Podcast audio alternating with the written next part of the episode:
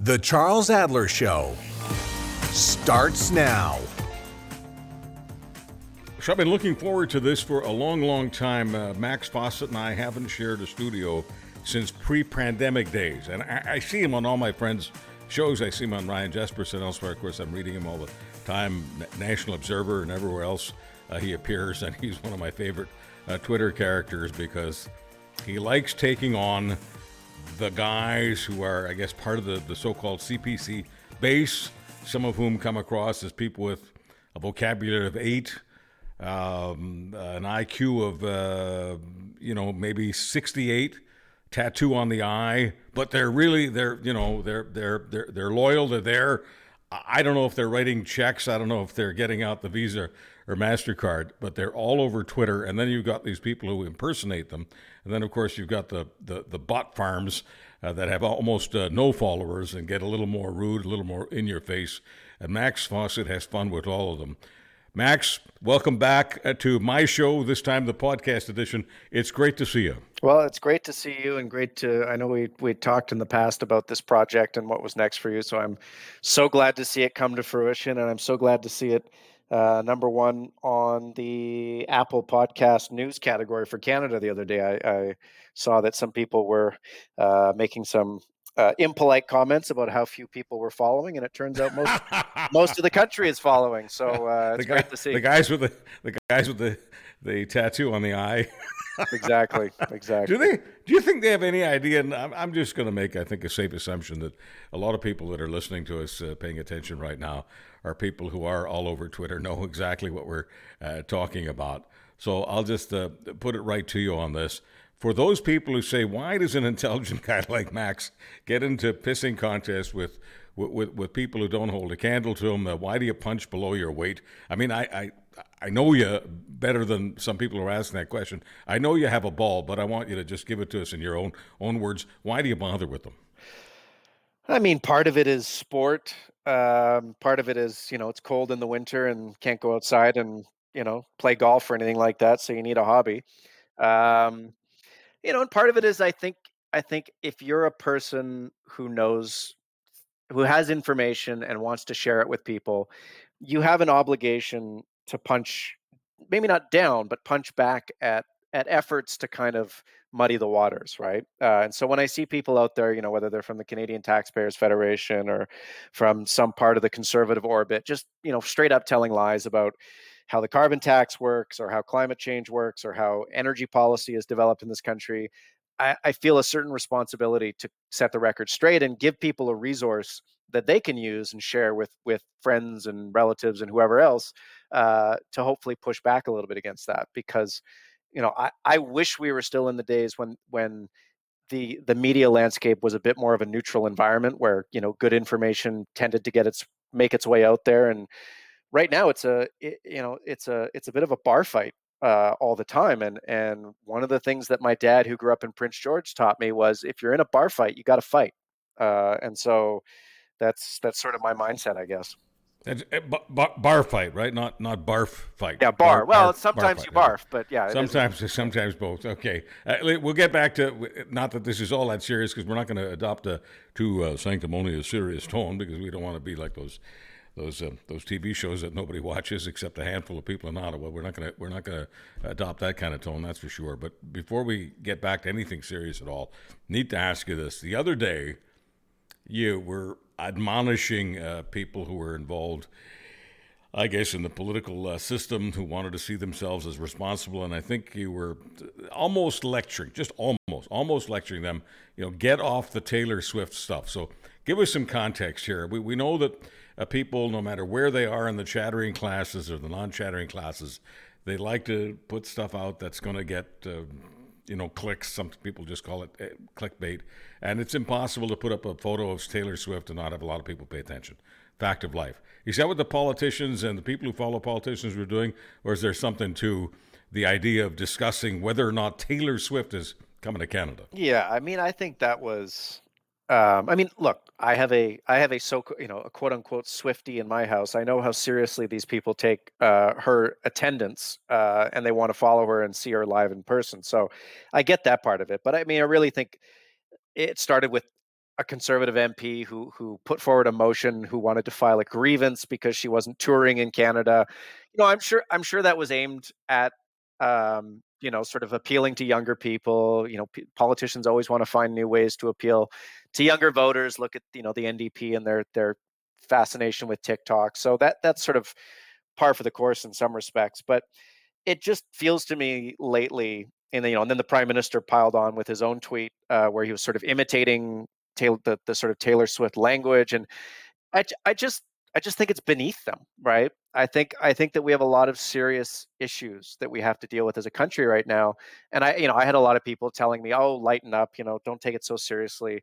But I have I came into politics, you know, 2 decades ago believing that it was serious, believing that it was something that deserved our serious and sober attention. And so I just think there are better uses of everyone's time than trying to basically rattle your tin cup at a at a global superstar who eh, makes decisions on where she tours not on the basis of tweets from politicians you know? She makes those decisions based on her own schedule what's best for her self-interest and and it just looks it looks weak it looks frivolous and i just really wish that our elected officials would take their jobs a tiny bit more seriously than it seems like they do. I know that their jobs are hard i know they work hard but bring a different sort of attitude to the table. You know, you look at the the leader of the opposition, and you know he is always using these juvenile memes and and uh, you know YouTube videos and things like that. And I know that it's designed to appeal to a certain demographic, but again,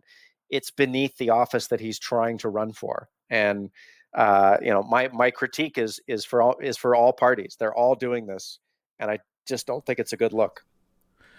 So is it a good look when someone like Danielle Smith, a, a premier, and uh, the opposition leader Pierre Poilievre uh, stand beside somebody looking like they fully endorse the somebody they're standing beside, who's wearing a T-shirt uh, talking about uh, straight pride. Essentially, I'm not going to going to repeat all, all the language. It is also juvenile, but it's it's basically um, an anti-LGBT uh, shirt. Uh, I don't want to do deep penetrating analysis on the, the, the dumb message. Uh, that's, that's what it was. Uh, you can see it from a thousand miles away. Both of them stood beside him, and then I guess had their, their, their mediocre spinners put out the message that they didn't they didn't see the shirt. We all know that messages on, on T-shirts are designed to be so bold, so uh, simple, and so easy to see that unless you're drunk as a skunk or an absolute moron, it's impossible to miss the message. Uh, whatever I may think of Danielle Smith and, and Pierre Poilievre, both of whom I've known in my real life, uh, whatever their politics are and whatever divergences there may be, I certainly don't think of them as, as drunken morons. So, what's uh, Maxwell Fawcett's uh, take on, uh, on on what the, the T-shirt controversy and the LGBT controversy is all about in Alberta, and and why are these two conservative pols so interested? You know, on the one hand, pandering to the anti LGBT crowd, and on the other hand, uh, pretending that uh, they didn't see what they saw. Ooh, where to start there? So I, I, you know, look, I, I used to do the job of, uh, I think they call it basically a political body person, right? You, you work with the candidate, you bring them their coffee, you make sure that nobody they don't want to talk to doesn't talk to them. It's a sort of lower rung job in the political ecosystem, but it's one almost everyone does at some point. And there is no earthly way that they did not know what was on this T-shirt when this person was taking a picture with her. You know, it's it's a little bit frustrating or or whatever to see um, to see a bunch of people in the media, you know, political scientists and whatnot saying, "Oh, well, it's you know, it's so strange that her staff let her down, or it's so strange that his staff didn't do their job." And it's like, no, no, they did their job. They wanted this to happen. This is a, this is a deliberate strategy that conservatives use to simultaneously wink to their base to let them know that you know, I, I, I got you. We're on the same page on this stuff. And then they go and they issue some half-hearted apology to the rest of us saying, "Oh, gee, I didn't see it. If I'd seen it, I certainly wouldn't have done it." Uh, you know, it's it's we've seen this so many times already. Uh, you'd think that people would would wise up to the the shtick here, but, but with Pierre Poilievre, it was really obvious because they had him behind the hay bales, and it was just obvious that they had set it up. So you've got uh, Pierre Poilievre meeting the guy in the shirt before they take the shot. So it's it's not really in doubt. I I, I don't want to I don't want to get into this business. I, I realize that a lot of people in media um, have the attitude that they're not supposed to challenge anybody. They're just supposed to be, I don't know, they're just supposed to take down whatever they're saying because because that's objective. I mean, I, I, find that weak, but but but that's what they do. So, but I, I don't want to pretend that the media is so stupid that they didn't know that they were being lied to. Uh, do you object to my take on that? Do you think that uh, there ought to be some media elders weighing in every now and then, saying that when it's obvious, when you're obviously being lied to by Danielle Smith, when you're obviously being lied to um, by Pierre Poilievre um, you, you've, you've got to say something. You've got to get in their faces. You, you've got to say something like, why are you insisting on telling me something that is demonstrably untrue? Is, is that something a, a media person should be saying to either the premier or the opposition leader or both? Probably not. I mean, they have to pick their spots, especially in this landscape right now where, where the media is so sort of demonized by conservatives and, and so on their heels about the, you know, the bias of their coverage. And here in Alberta, you know, there was that big story um, that the CBC published around uh, Premier Smith reaching out to prosecutors in a in a case uh, with the Coutts border blockade, and then CBC had to come out and apologize and re- retract a part of the story. So they're really on their heels now. So I would not recommend that they you know sort of pick their spot here and say no no this is you know you're obviously lying because there's no way to know that and there's no way to prove it i guess maybe they just sort of have to play along with the charade but you know, as to the charade, um, there's, you know, it's very clear that Poilievre and Smith are doing something here. I think both of them, in their personal views, if you gave them truth serum, they fully support LGBTQ rights. They're both sort of libertarian-minded people. I like, I, you know, Poilievre in a speech in French uh, during the last leadership sort of uh, pre-campaign indicated as much that he was fully supportive of LGBTQ rights. He's never said it in English, I don't believe. Uh, he certainly never said uh, he's never come out forcefully and and defended uh, and validated uh, the perspective of, of the LGBTQ community. So he's clearly trying to have it both ways. That people in Quebec know he thinks a certain way, but people in perhaps Alberta or the rest of Canada don't know that. I, you know, I wish I wish that he would just tell people what he actually thinks. Uh, I think I, I, don't understand why you would get into politics to not tell people what you actually think. That seems incredibly um, dis- dispiriting to me. But maybe I don't have the sort of Machiavellian ruthlessness that it takes to become prime minister or premier. But you know, they're both doing the same thing. Um, they're they're disguising their own personal views uh, and accommodating what is you know a, a, really objectionable perspective because they need the votes. Um, you know, I've seen I've seen lots of people on Twitter saying, "Oh, what's the problem with straight pride? It's no different than gay pride." Give me a break. Um, you know, n- nobody has ever been discriminated against because they're straight. No one's ever been beaten on because they're straight. Society has not said terrible things about you because you're straight. It is not even remotely equivalent. It's the exact same thing as the people who go on about well why can't i have why can't i show white pride it's the same as black pride no it's not again the same thing if you took even a cursory look at history you would understand that these things are not neutral or equivalent they are pernicious and kind of a code for the thing you really want to say which is that you know the lgbtq community is bad or that black people and black people having pride is bad so you know i don't have any time for that nonsense i wish that they didn't either but as i said they need the votes so I, I don't tend to when people confront me with stuff like that. Uh, you know, what's the difference between white pride and black pride and and um, and straight pride and gay pride? Like I just don't because I just make the assumption. And help me with this because maybe I'm a bit of an SNOB on this, Max. But I don't believe that that comments like that are coming from an honest place. I think it's a it's it's an immature uh, sort of propensity for a confrontation that is absolutely needless. I, and I always assume that they just want me to somehow get exercised because that way they're quote own, owning a lib. I mean, it's like some of the T-shirt indicated that if you uh, are born, if you exist, you exist because two straight people had had sex. And I thought to myself, of all that, I mean, uh, you know, I sometimes talk about the the guy with the low IQ and the tattoo on the eye, but I'm thinking what could possibly be dumber than thinking that two people who are today out, one gay, one lesbian, uh, never had sex with a member of the opposite sex? I mean, so I don't I don't challenge it, but do, let me just ask you for sort of an honesty check here. Am, am I missing something? Do, do, do people actually believe that before people came out as, as I say, gay or lesbian, uh, that when they had partners um, and, and they were involved in a heterosexual relationship, that they were celibate? I mean, what, what, what is that what they believe?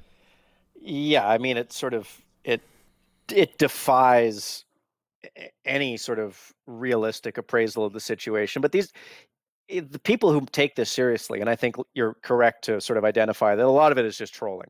It's really just to get a reaction, um, to piss off the people they hate. That's that's the game. Um, but for anyone who actually believes that that gay people have never had biological children, I mean, it's just a fundamental lack of curiosity about the world before they were born, or or before you know one year ago. Uh, and there's a lot of people out there who just aren't curious. Um, and I, I think you're right. Uh, you, you can't help people like that. There's no argument that you can put forward to them that's going to change their mind. It, theirs is a commitment to not knowing stuff. And so trying to change that by helping them know things isn't going to move them. They, they like not knowing stuff. Um, I, I mean, I think one of the challenges with social media, with the current landscape that we're in, is there's all these sort of opportunities to get into arguments with people who are who are there for the bad reasons. You know, they're there to waste your time. They're there to frustrate you. They're there to own the libs. They're there for, you know, or they're bots. They're there to like professionally waste your time. And you really got to choose your spots carefully, right? You got to find people, if you really want to engage in that sort of discourse, who are open to changing their mind. And that's not a big number. Uh, I mean, it never was a big number. Let's, you know, it's not like social media totally invented that reality, but it's a much smaller number than it ever used to be because we're all having these arguments in public in full view of everybody and and to change your mind i think looks weak to a lot of people and you you know you, you used to be able to do it in the privacy of a of a in-person conversation or a classroom or whatever it might be now you've got potentially millions of eyeballs on you all the time so you can't you can't sh- lose face by by standing down so it just leads to these sort of endlessly repetitive and and pointless arguments. And I, I believe me, I am trying not to take that bait. Uh, I'm not succeeding as much as my wife probably would like, but um, you know, every day is a is an opportunity to do better, and I'm I'm trying. You know. All right, uh, let's just. Uh, I guess cut to the chase here on this. Uh, this is all under the rubric of culture war. Um, isn't it true that when you're involved in a culture war on social media, uh, you'll get picked up by far more people and far more algorithms than when you're not involved in a culture war. In other words, you're, you're a person who loves discussing economics. Um, but isn't it true that if you're discussing economic issues, uh, you won't get as much bang for your buck, as it were, as if you're talking about uh, Taylor Swift and Danielle Smith uh, pretending she didn't see what she saw on someone's t shirt? hundred percent. We we respond to the incentives that are out there for us, um, whether we're journalists or we're entrepreneur, you know, cultural entrepreneurs, and there's lots of people on social media who are social media entrepreneurs, and and the all of the algorithms, all of the the the inputs are wired in a way that rewards conflict, that rewards uh, celebrity, that rewards um, amplitude, uh, and you know, I find that the best conversations I've had on social media are usually the ones that don't have any of that. You know, they're uh, curious exchanges of information or perspectives where you can disagree with somebody, you come from it from a certain place, but you can actually learn and and and you know be respectful. And the algorithm hates that, hates it. Um, because no one no one's going to quote tweet it and retweet it and go oh my god look at this this is crazy what did they do you know it's just uh, it doesn't work for it and I am painfully aware of the way in which social media is rewiring my brain every day. Uh, you know, I used to be able to read long form fiction very easily. I used to love reading books, and now it's like pulling teeth uh, because you know, been on Twitter, been on, been doing this for so long that my brain just reacts differently to that that sort of stimulus now, and so we're all part of this experiment um, that, of course, companies like Meta and Google are are profiting uh, handsomely from. Uh, but you know, I, I think all we can do when we're in these spaces is just try to be aware of what the spaces are trying to do to us. They're not neutral. So when we're talking about Facebook, when we're talking about uh, Google, uh, when we're talking about uh, Twitter, help us understand, for those of us who don't understand what algorithms are, when Max Fawcett, who studies this stuff virtually 24 7 because he just doesn't have the attention span for Ulysses anymore, James Joyce is, is, is in the past, the Shakespeare is in the past, can't even watch a, a, a great uh, three hour movie, especially the kind with subtitles. Can't do that anymore because, of, because your brain's been rewired. What is an algorithm, and why does an algorithm reward garbage? I mean, in fairness, Joyce was always a slog, but but yes, everything else everything else you said there is correct. Um, I mean, an algorithm is is basically a, a, rubric that has been programmed into a social media site that that learns from your behavior and rewards and and feeds what it thinks you want, right? So, you know, with Twitter, it used to be that the, the the, thread your your feed was just who you followed and the, and their stuff would come up in chronological order. So if i posted a tweet on politics at 2 p.m and then charles adler posted a tweet on uh, something happening in europe at 2.15 they would show up in that order. And what twitter what twitter has done Meta Meta is entirely algorithmic at this point. Um, Meta, just so people understand totally. Meta is uh, Facebook. Meta is fa- Facebook. Yeah, Go ahead, it, it, that, that was yeah. how it rebranded itself yeah. uh, a few years ago. There's a whole yeah. other story there. But so there, Facebook, there's no there's no chronological order. It it shows you what the algorithm thinks you want to see, and the algorithm is, you know, this sort of bundle of code and and machine learning that tries to optimize for basically the outcomes it wants, which is you staying on the site and using it as long as possible.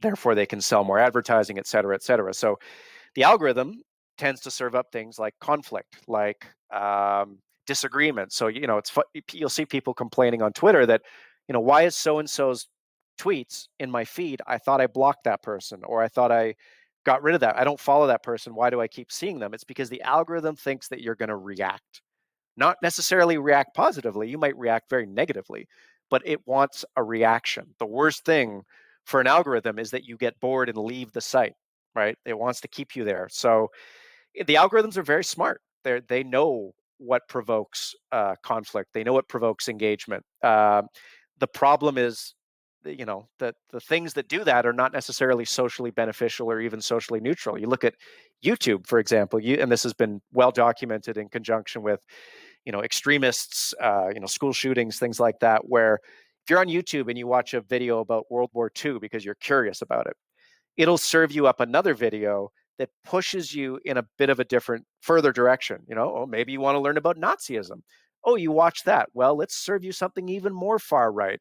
And it pulls people into these what are called youtube rabbit holes where they become radicalized by the content the algorithm serves up because the algorithm wants to keep them on the site and you know it's it's it can be very dangerous stuff now, is is that what rewires your brain, uh, Max? Is that what makes it difficult for you to read a Shakespeare or, or anybody else that you, you used to read in the days uh, before the iPhone? Uh, that because you're used to you know neo-Nazism coming at you, uh, words like um, you know pedophile and groomer and all the stuff that we're seeing uh, these days on social media uh, that is being served up by the algorithms is just experiencing all of that extreme nonsense is that what rewires your brain and lowers your uh, attention span, takes it right down to the ankles? I think that's what can radicalize people. I think what what kills your attention span is the dopamine hit of likes and retweets and shares. You know, someone explained to me, you know, that they were in the world of of social media and sort of the the coding and programming of it. He said, "Look, we design these things so they're like video games, right? there's the the sounds they make, the the way they reward uh, you know, it, you know, your likes, and you get a bunch of likes on a tweet. It feels like you've won. You know, you've done a, you've got a high score.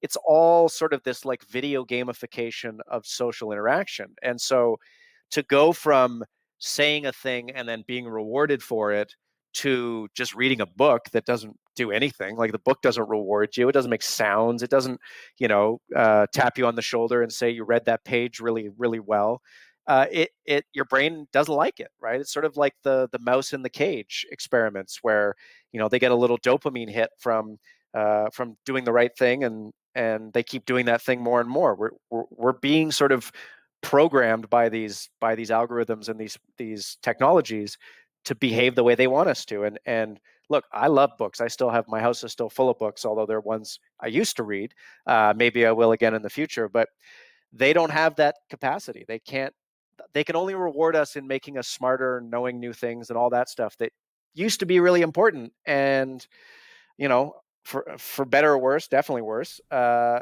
you know is less relevant i think in this day and age so you've got an exercise machine uh, behind you, and if you ever decide to sell that house, Max, I would say keep keep it there. People really relate to to that, whether they like to get on or not. It, it's cool.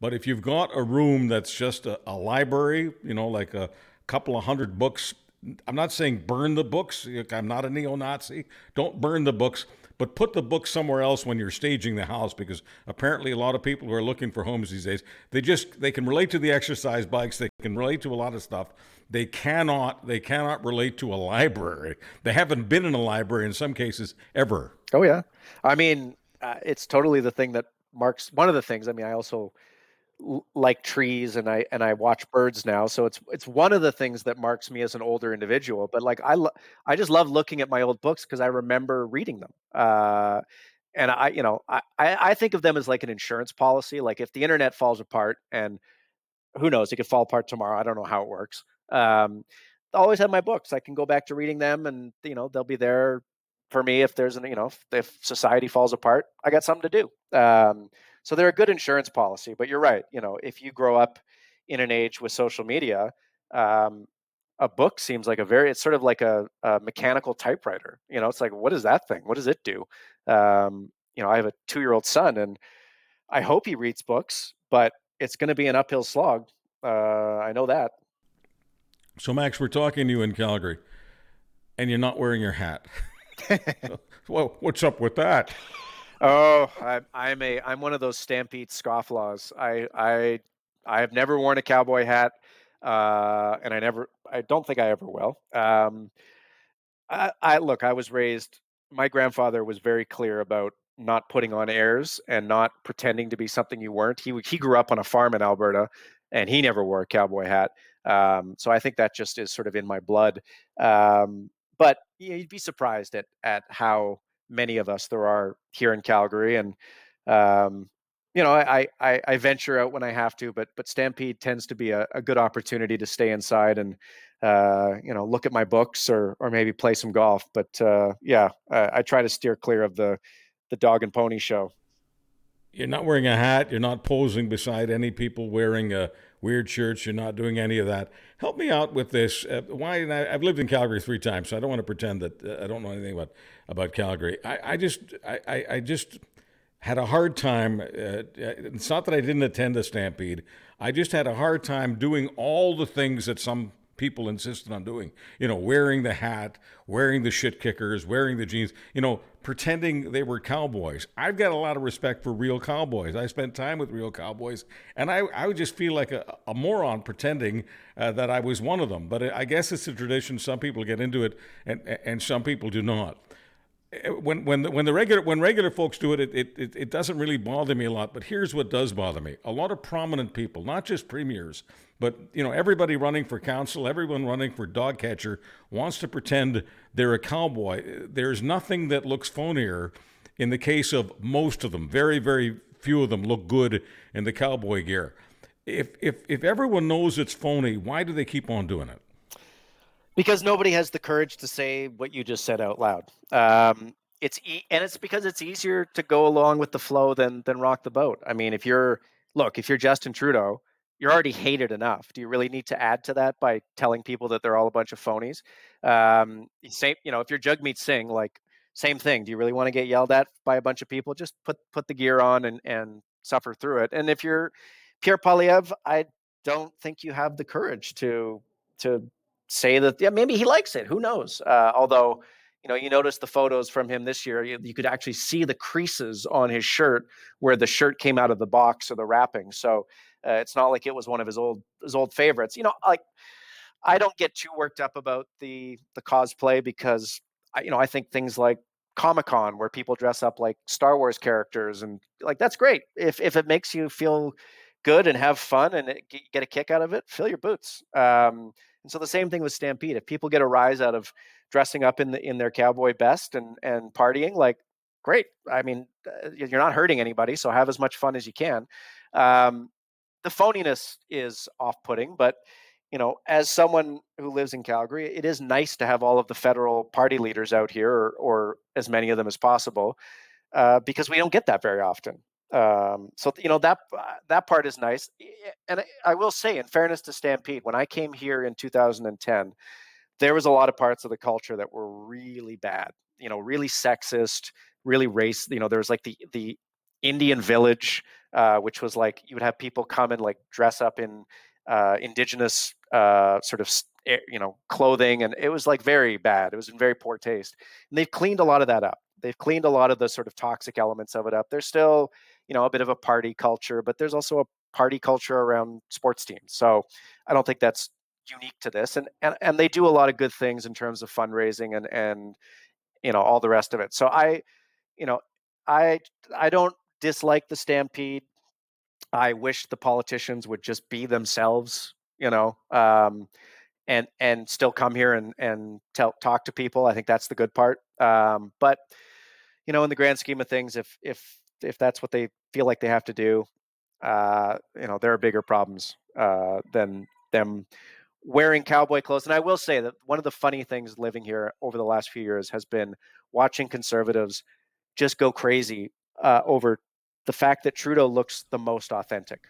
Uh, like he actually looks good in his clothes. Well, Trudeau, I mean, why can't we just say what we have to say?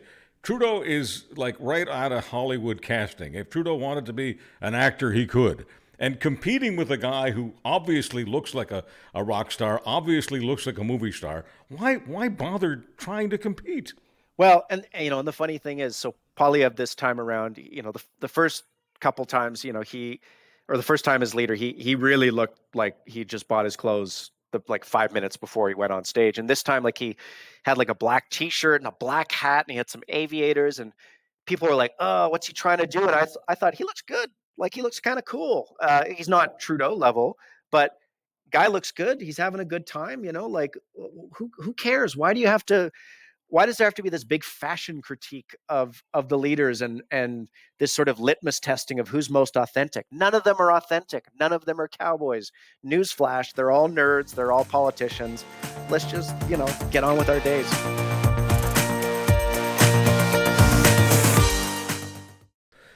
Max, with all due respect, as we like to say in Canada, to all of the communities that have lived in Canada and all the communities that live in, in, in the States, uh, there is no part of the world that is more interesting to me, and I know I'm not the only one, uh, for politics than Alberta.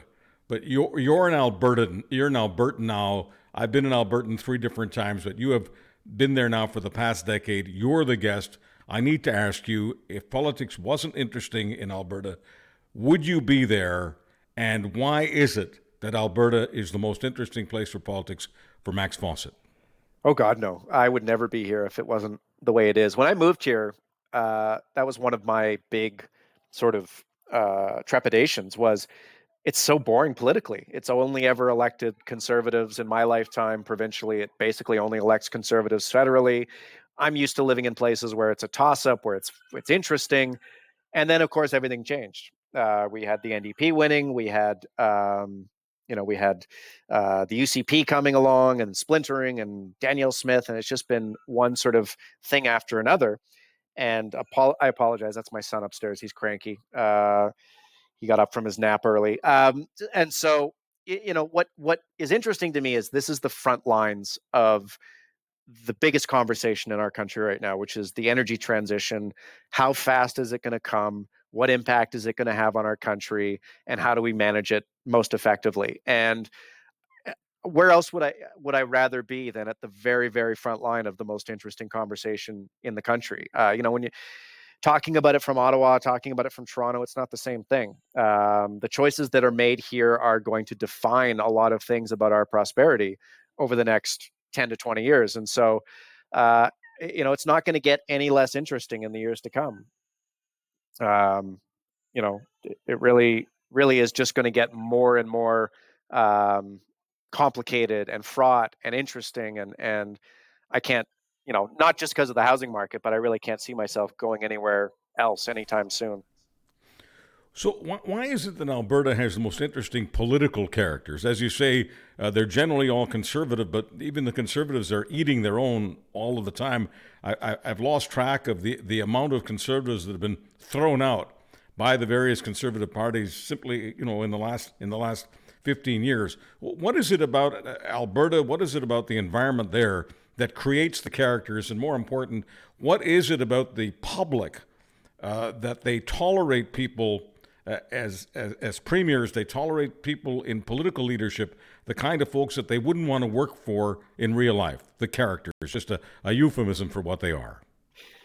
Yeah, it's a very it's an interesting sort of conundrum where um, you know the conservative politicians out here talk endlessly about sort of the virtues of the public and the people and the voters and their base, and um, they really kind of make this great character out of them, and then almost inevitably that character drives them from office or uh, you know causes them no end of heartache and headache and and uh, you know I, I think there's this kind of perpetual dissatisfaction um, in some respects here uh, you know it, a lot of it really is a, is a creature of basically the last 15 10 years where where oil prices have suddenly um, kind of fallen on their head and and people feel uncertain about the future and they want someone to blame. Part of it is you know, conservatives keep bringing back people from Ottawa and thinking that they understand how Alberta works. And, you know, we saw this with Jim Prentice, the late Jim Prentice, bless his heart, wonderful man, but didn't really have a great sense of the pulse of Alberta because, you know, he had only ever really run federally. And running federally in Alberta, especially in Calgary, is one of the easiest things to do on earth. Uh, you know, you could nominate uh, uh, a ham sandwich and it would probably win. Um, and so they didn't really have any have the full sense of how hard it was to govern the entire province. Jason Kenney obviously ran into that with COVID. He learned very quickly that what Alberta, you know, what rural Alberta wants and what urban Alberta wants are very different things. They're hard to reconcile. And he sort of painted himself into a, a particularly deep corner because he portrayed himself as this rural man of the people when as you and I both know, like he's one of the most erudite, sophisticated, cosmopolitan people that's ever been in Canadian politics. I mean, the man uh, say what you will about his politics, but he he he is a Laurentian elite to his core. Um, you know, he likes the finer things in life. He likes to listen to classical music. This is not a man of the people, and there's nothing wrong with that. But he pretended to be something he wasn't, and that came uh, very quickly home to roost for him. And and I think Danielle Smith, in some respects, is going to encounter a similar challenge where she has sold one part of the province a very specific bill of goods and has to kind of reconcile that with the reality of governing places like Calgary and Edmonton, where that bill of goods does not fly. You know, it's interesting. Uh, Jason Kenney and I, as you know, were not just friends, we were close friends for a number of years before we had the fallout, uh, not during this past uh, campaign, of course, because he wasn't running, but the, the previous campaign. I don't want to uh, rehash all of that. People can read all about it if they want. Just uh, Google Adler Kenney, and you'll, you'll find out.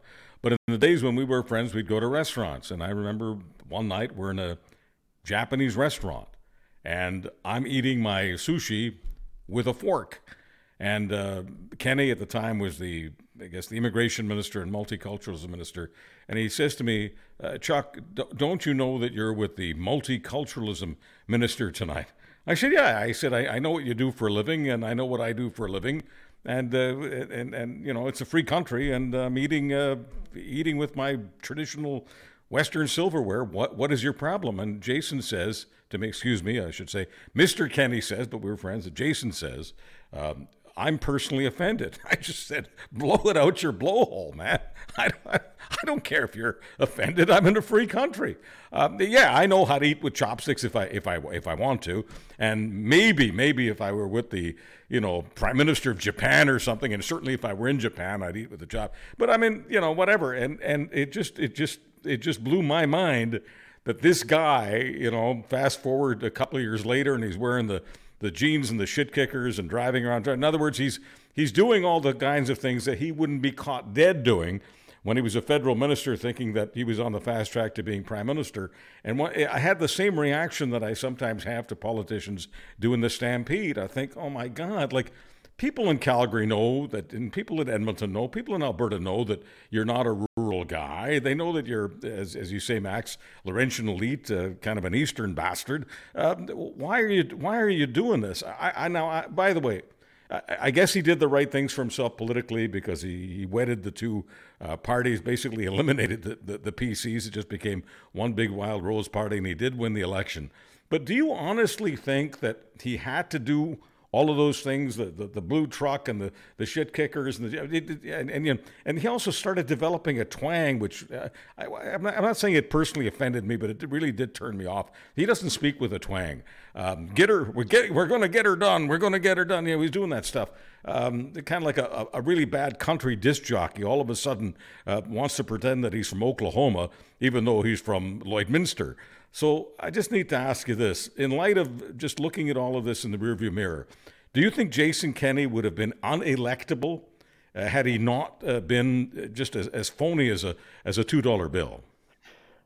I mean, hindsight is is twenty twenty and all that, and you never you know you never know how things would unfold in a in a different uh, scenario. But I think it to me, I think it's pretty clear that he probably could have won with just the PC banner, with him leading the PCs. It obviously would have been much closer. Maybe the NDP would have been able to split the right again, although I, I really don't think think so after the, the four years in government that they had.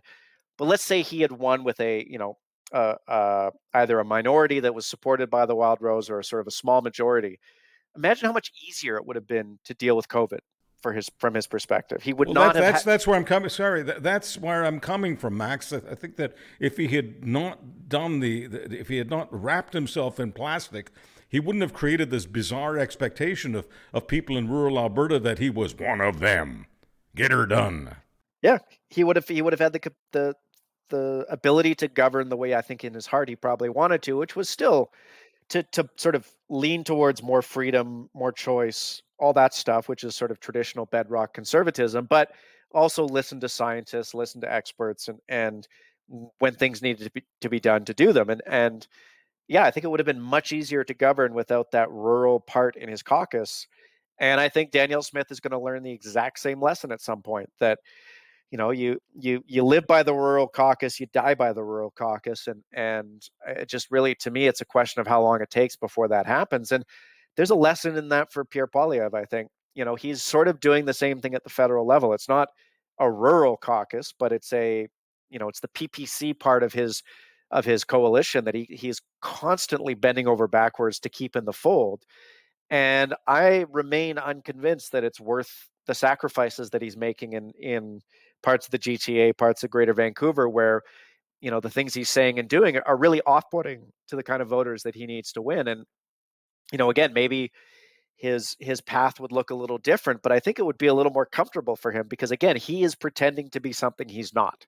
Uh, he is not actually uh, this sort of far right, um, you know, uh, Bitcoin loving, uh, hates government, all that stuff. Like, you know, he's a guy who is pretty progressive on on immigration. He's progressive on, like I said, LGBTQ rights, um, but he can't say any of those things because it'll upset the voters he needs to keep uh, in his fold. So. I think authenticity is always a good policy for politicians, and I, I don't understand why that's not um, more obvious, to, especially to conservatives. Because you look at Donald Trump, and what was the lesson there? The, you know, the lesson above all to me was, you know, other than be a, a billionaire and and lie, cheat, and steal, which uh, you know perhaps are not the lessons, but be your authentic self.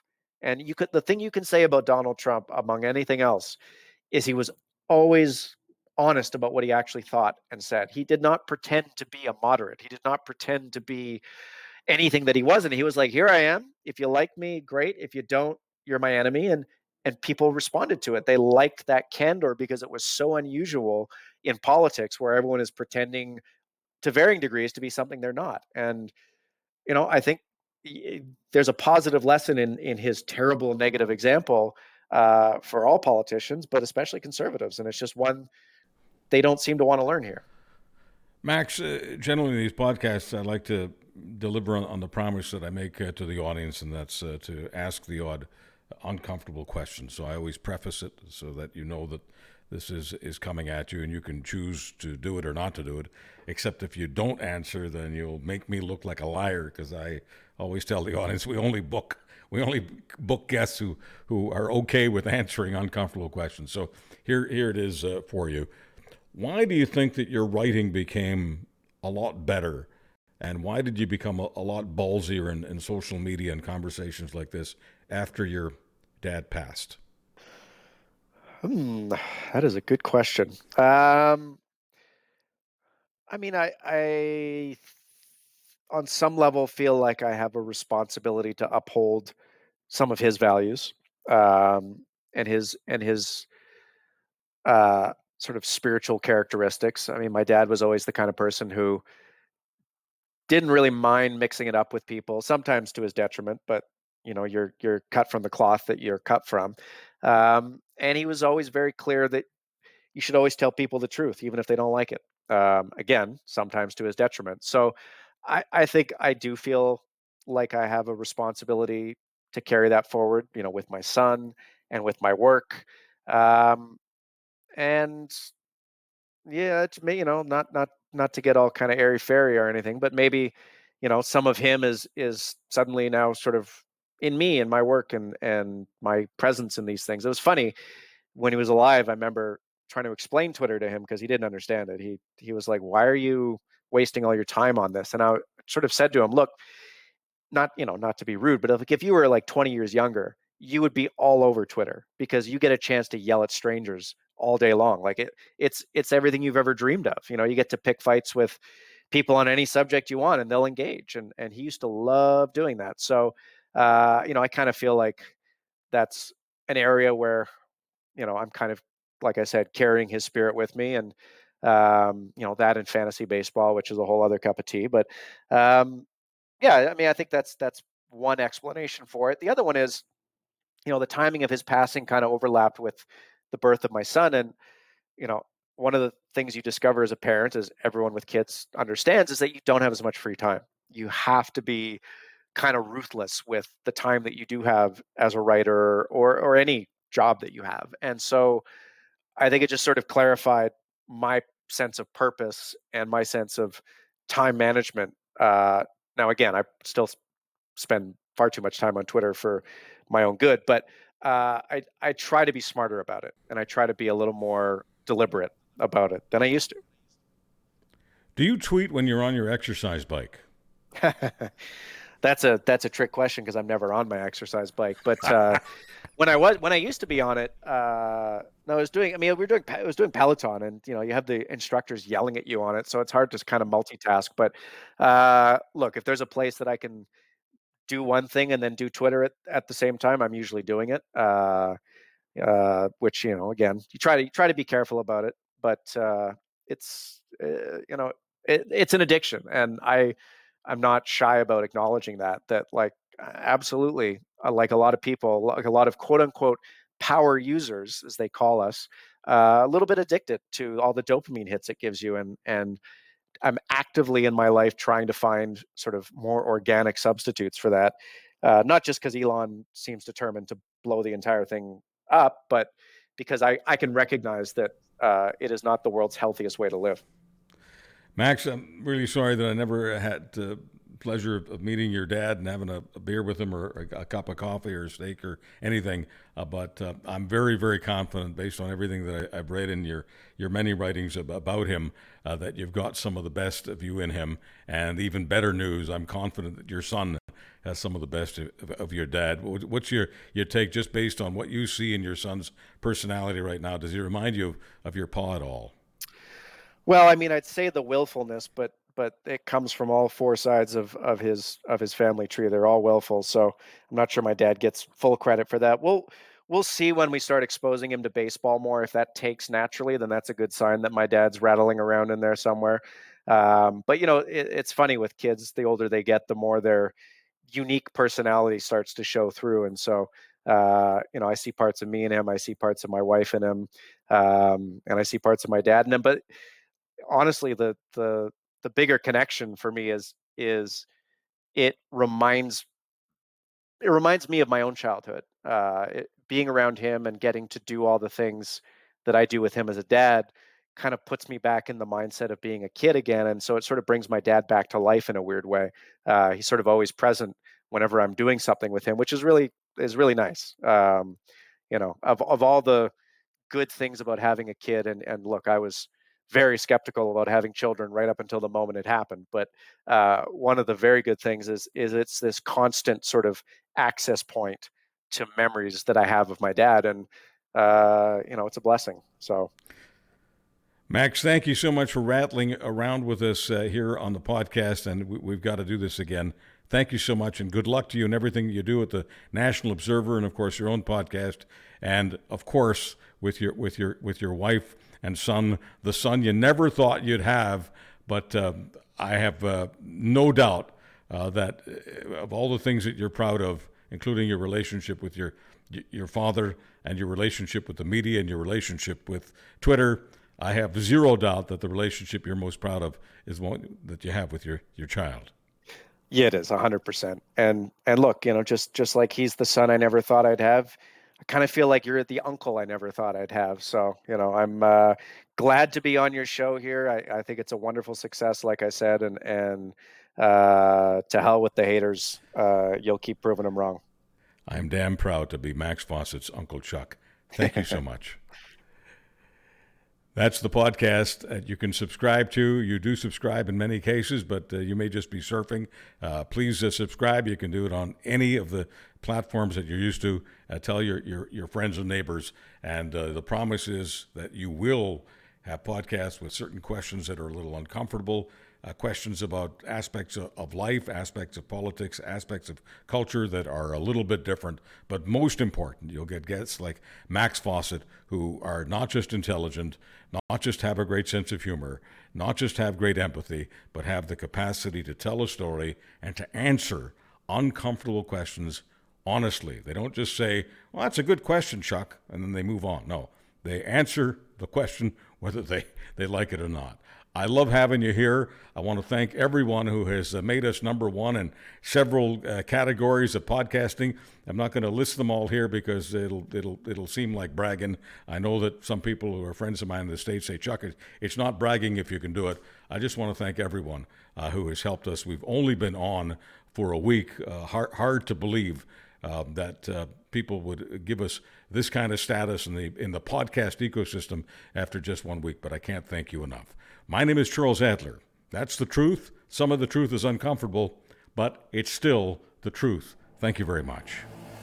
Catch Charles Adler Mondays on Real Talk with Ryan Jespersen, twice a week in the Winnipeg Free Press, and every day at criermedia.co.